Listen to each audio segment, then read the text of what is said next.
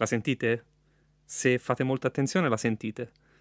In realtà il fatto che la sentiate o meno dipende molto dal tipo di persona che siete, perché dopo Halloween c'è chi la sente e chi non la sente.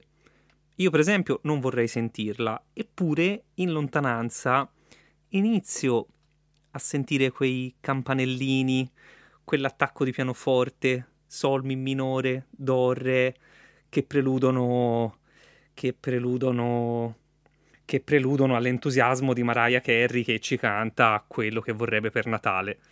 Ora la sentite, eh? Eh, lo so. Credetemi, anche secondo me è un po' prematuro, eh? ma non possiamo farci niente, perché ormai Natale arriva quando lo decide lei e non ha più nulla a che fare col calendario o col clima o con gli addobbi. Perché lo so? Eh, iniziamo dai.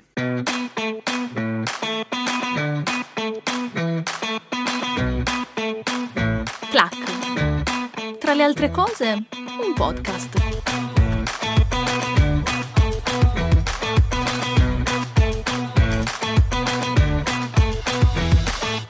Ma perché questa botta gratuita di ansia natalizia nell'intro di una puntata che esce nella prima decina di novembre? Un po' perché stiamo lentamente scivolando verso quel periodo dell'anno in cui è molto più facile trovarsi a casa di qualcuno anziché fuori, e un po' perché a breve inizierà quell'immenso giro di pranzi, cene interminabili in cui si sa quando ci si siede ma non quando ci si alza. Ed è molto probabile che in questo contesto qualcuno ripeschi da un armadio o da uno scaffale un risico, un cluedo, un Pictionary che sono lì da tempo in memore e che in questo periodo ritrovano i fasti della loro Golden Age. Se poi sei uno come me che tende ad appassionarsi a una serie di cose per periodi brevissimi di tempo ma molto intensi, può anche succedere che magari in casa hai anche altri giochi da tavolo oltre a quelli, che magari fai provare agli amici alle cene o che porti in giro quando fai una grigliata o una gita fuori porta. Le persone li vedono, si prendono bene e in questo periodo solitamente iniziano a mandarti vocali tipo Oh, senti, devo fare un regalo al mio triscugino di quinto grado. C'è qualche gioco in scatola adatto a un bambino di 12 anni? Oppure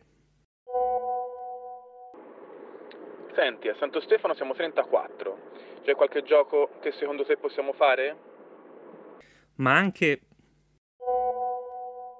Ascolta, ma c'è mio figlio che è fisso attaccato alla Play? Mi consigli qualcosa per staccarlo da lì?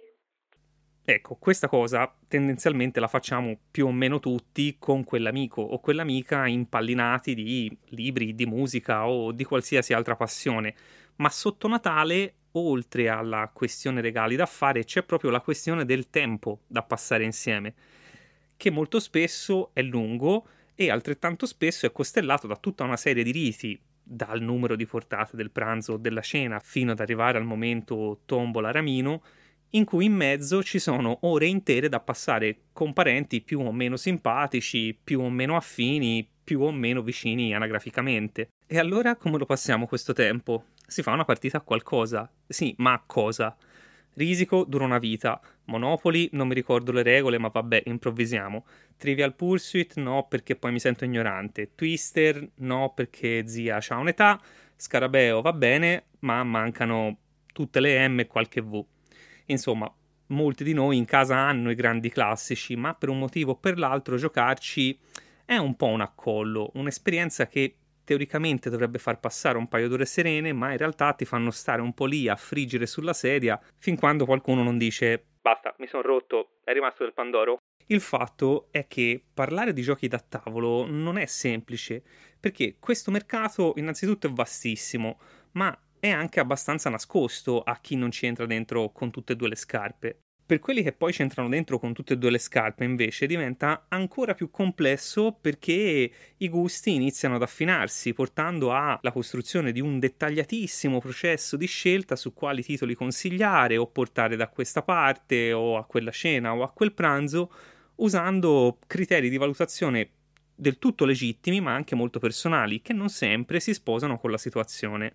Allora, visto che il tema è complesso, ho contattato qualcuno che i giochi da tavolo non solo li vende, ma li fa. Mario Cortese è il fondatore e l'amministratore di DungeonDice.it e di Gaton Games, casa editrice che produce giochi da tavolo inediti e localizza su licenza titoli prodotti all'estero. Intanto ciao Mario e grazie per essere qui. Io inizierei da un punto di esperienza che accomuna praticamente tutti, cioè entrando in un supermercato sono sicuro che sugli scaffali troverò i classici Risico, Scarabeo, Cluedo, ma ultimamente stanno iniziando a emergere anche altri titoli, che poi non a caso sono anche quei titoli che trovi spesso in molte case anche di non appassionati. Ecco, secondo te questa esposizione che vediamo nei supermercati è già un primo entry point verso il mondo dei giochi da tavolo oppure riporta un certo appiattimento rispetto a come viene percepito questo mondo? Cioè, inizio con una domanda che richiede 13 ore di risposta, probabilmente. Quindi cercherò di essere, di essere breve.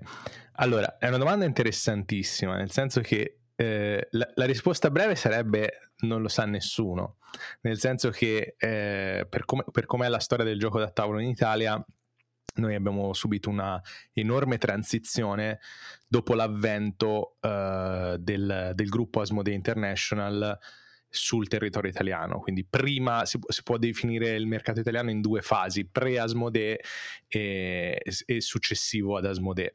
Questo perché Asmodee, eh, in quanto gruppo multinazionale posseduto da un grosso fondo investimento, ne ha cambiati diversi negli anni, adesso è sotto il gruppo Embracers, che è un gruppo che si occupa di gioco a 360 gradi, dal videogioco al gioco da tavola, al gioco di ruolo, eccetera, eccetera, ha dato un'impostazione estremamente più professionalizzata a tutta l'industria italiana e quindi ha anche cambiato alcuni paradigmi, ad esempio, come dicevi te, prima si poteva trovare soltanto Risico e Monopoli, eh, negli scaffali del supermercato e della grande distribuzione in generale, con l'avvento di un'altra multinazionale che quindi ha logica di multinazionale, quindi di sovraestensione del mercato, di penetrazione in nicchie di mercato differenti da quelle dei giocatori abituali, eccetera, si è potuto far arrivare su tali scaffali dei prodotti di nuova concezione, nuova generazione, cioè tutto quello che è arrivato dopo Colonie di Catan, ecco, se, se vogliamo stabilire una, una pietra miliare.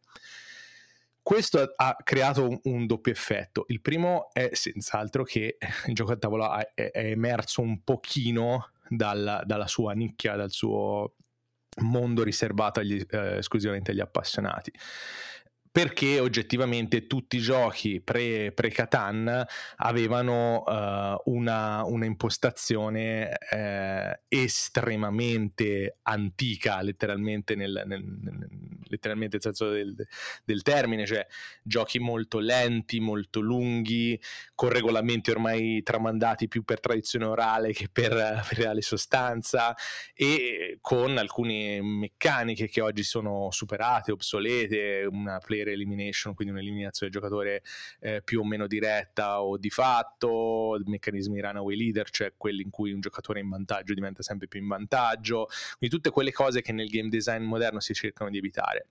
Mettendo questi giochi fa capire a un pubblico nuovo, a un pubblico diverso che si può avere qualcosa di nuovo, qualcosa di diverso.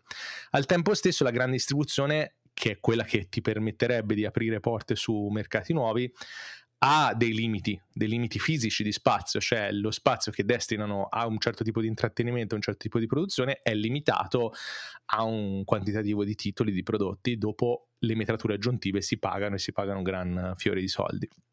E questo ovviamente crea un tappo, perché se sei in quella, in quella logica distributiva, se hai alle spalle un grande gruppo multinazionale che quindi può considerare tirature immense eh, sommando tutte le lingue in giro per il mondo, quindi abbassare molti costi di produzione e poi stare su quegli scaffali, altrimenti se aziende eh, di piccola o media dimensione, ad esempio la mia, ma molte altre che operano in Italia e anche nei mercati europei, è molto più difficile, non è impossibile, ma è molto più difficile.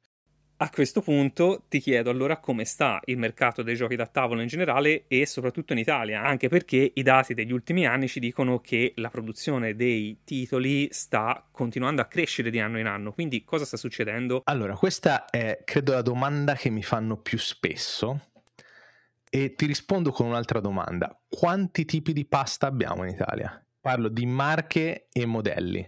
Qu- quanti tipi di mh, mm, gomme americane? Quanti tipi di caramelle, quante serie tv hai su Netflix, o su Amazon Prime Video o dovunque tu, tu guardi streaming. L'aumento della produzione è correlato a due fenomeni. Il primo è che indiscutibilmente il gioco da tavola è cresciuto. È cresciuto perché siamo passati, come vi dicevo, a un periodo di quasi totale artigianato, dove le aziende erano piccolissime aziende, minuscole aziende di una, due, tre, quattro persone che inventavano il gioco nuovo all'anno e vivevano più o meno di quello, delle espansioni, delle varie localizzazioni, personalizzazioni varie, so, edizioni speciali, eccetera, a un mercato in cui hanno messo piede multinazionali, quindi fondi di investimento, capitali, capital venture, quindi tanti soldi.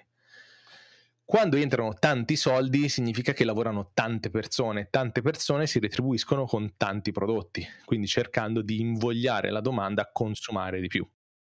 Come lo fanno? Beh, da una parte per miglioramenti sensibili, cioè iniziano a pagare meglio i game designer, iniziano a investire maggiormente in produzioni e quindi iniziano a tirare fuori giochi che sono necessariamente meno di nicchia, non tanto per complessità di regolamento, per complessità di gioco, ma anche per apprezzabilità del prodotto. Quindi illustrazioni incredibilmente superiori, materiali incredibilmente superiori, confezionamenti, ergonomia, setup, organizer, cioè tutta una serie di elementi che rendono giocare piacevole non solo da un punto di vista puramente meccanico e dinamico, ma anche tanto dal punto di vista dell'occhio, dell'esperienza complessiva. Questi sono tipi di investimenti di migliorie che fino a un po' di anni fa non venivano fatti. Cioè, renderti que- quello che chiamano l'effetto wow mentre stai giocando. Ecco, questo effetto wow è stato introdotto e introducendolo ha attirato un nuovo pubblico che magari è meno interessato a simulare eh, la battaglia di Etiopia eh, con uh, delle ricostruzioni meccaniche iperfedeli, giochi tra l'altro incredibili da un punto di vista puramente meccanico, ma che magari vuole passare la serata con gli amici e godersi il prodotto tu hai iniziato come rivenditore con DungeonDice.it nel 2011. Nel 2015 Dungeon Dice fonda Gaton Games, che oltre a distribuire giochi su licenza ne edita anche di suoi. Qual è il processo che tu e i tuoi colleghi mettete in atto quando decidete che è tempo di inserire un nuovo gioco in catalogo? Cioè, come nasce in sostanza un nuovo gioco? Allora, la cosa più importante quando ti occupi di produrre qual- qualunque cosa, che sia un disco musicale, un libro, un'autoproduzione, un gioco da tavolo, un gioco di ruolo, qualunque cosa sia destinata a un pubblico, a dei consumatori, è quella di essere più possibile riconoscibile, identificabile, associabile a un tipo di concetto. Cioè, uno degli errori che abbiamo fatto tutti, tutti, tutti dall'inizio, eh, la mia casa editrice, ma ti posso dire la stragrande maggioranza delle case editrici di tutto il mondo, è stato quello di spaziare molto.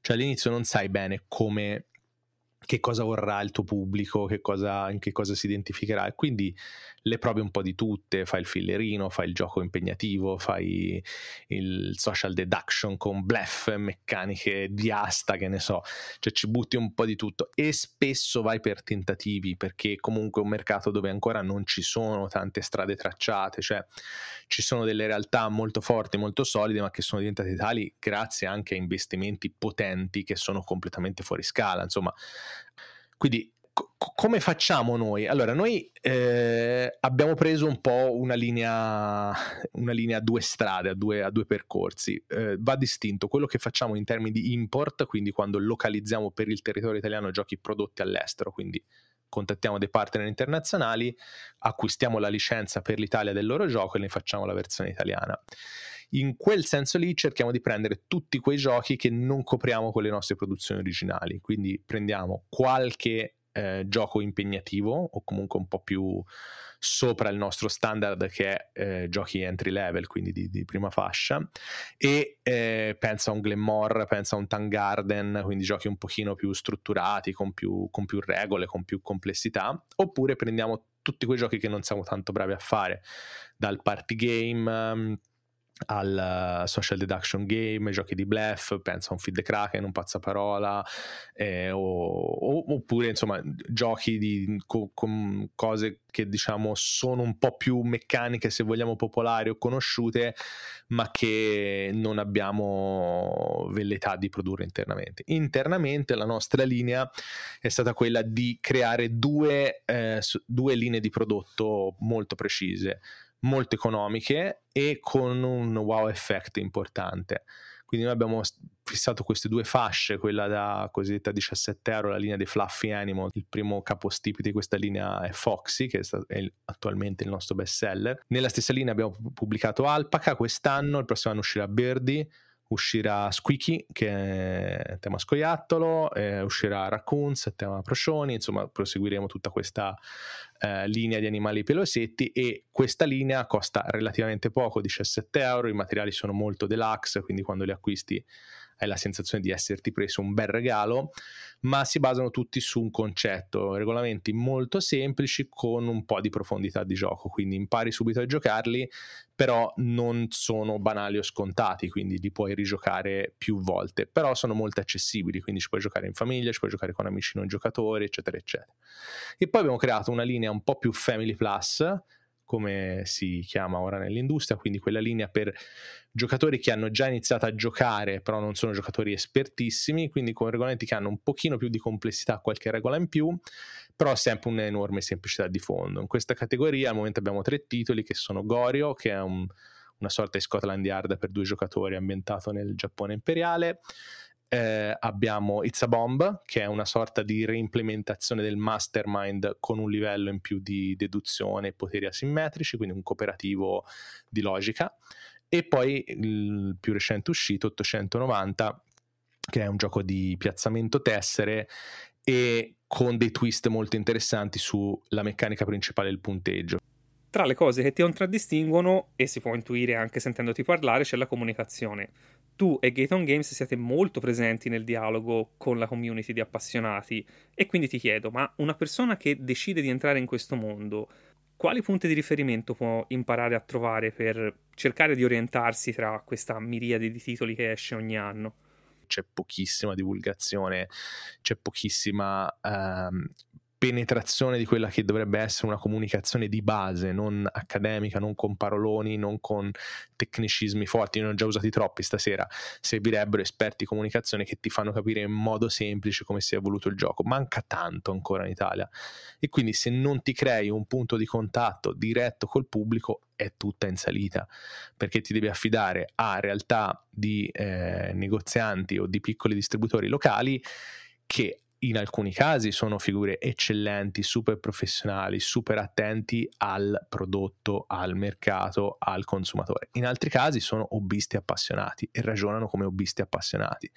Quindi se non si crea cultura del gioco e se non si capisce che il gioco è un'esperienza totalmente personale, un'esperienza totalmente individuale, che può avere quindi dei de- degli aspetti, dei profili di divertimento completamente diversi a persona a persona e fra l'altro non necessariamente di divertimento perché ci possono essere giochi che non ti fanno divertire ma ti fanno pensare, ti fanno riflettere, ti fanno provare emozioni, cioè penso a una partita a Dixit fra amici o a Dixit in famiglia ha due connotati completamente diversi, se giochi a This War of Mine non ti stai divertendo, stai rievocando la guerra di Sarajevo, quindi insomma ci sono, ci sono tante dinamiche nel gioco che non attengono solo al divertimento e andrebbero tutte rispettate. Quindi non saprei veramente come rispondere alla tua domanda. Secondo me al momento in Italia devi avere un mix fra la fortuna di avere nella tua zona un'associazione che lavora bene e che magari ti può includere nel mondo del gioco da tavolo o comunque coinvolgere nel mondo del gioco da tavolo in modo sano, proficuo, non tossico e cercare di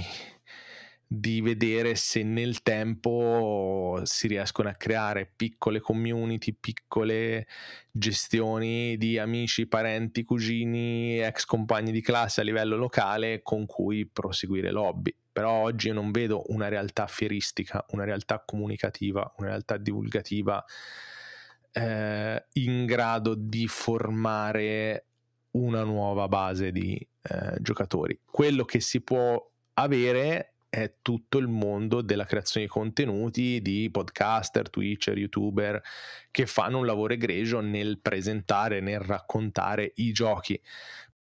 Quindi, se siete curiosi di scoprire cosa c'è dietro questo mondo fatto di scatole colorate e oggetti che si muovono su un tavolo, Mario ci ha dato un primo sguardo dal punto di vista di chi lo costruisce quotidianamente. Mario, io ti ringrazio per essere passato vi lascio nella descrizione della puntata tutti i social dove trovare Mario Gaton Games e Dungeon Dice. Aspettando le campanelline di Mariah Carey, ci sentiamo venerdì. Alla prossima!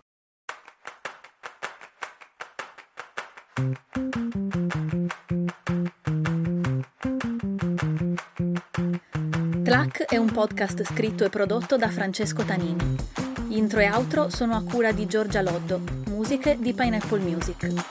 Per scriverci podcast.tlac-gmail.com oppure Instagram tlac.podcast.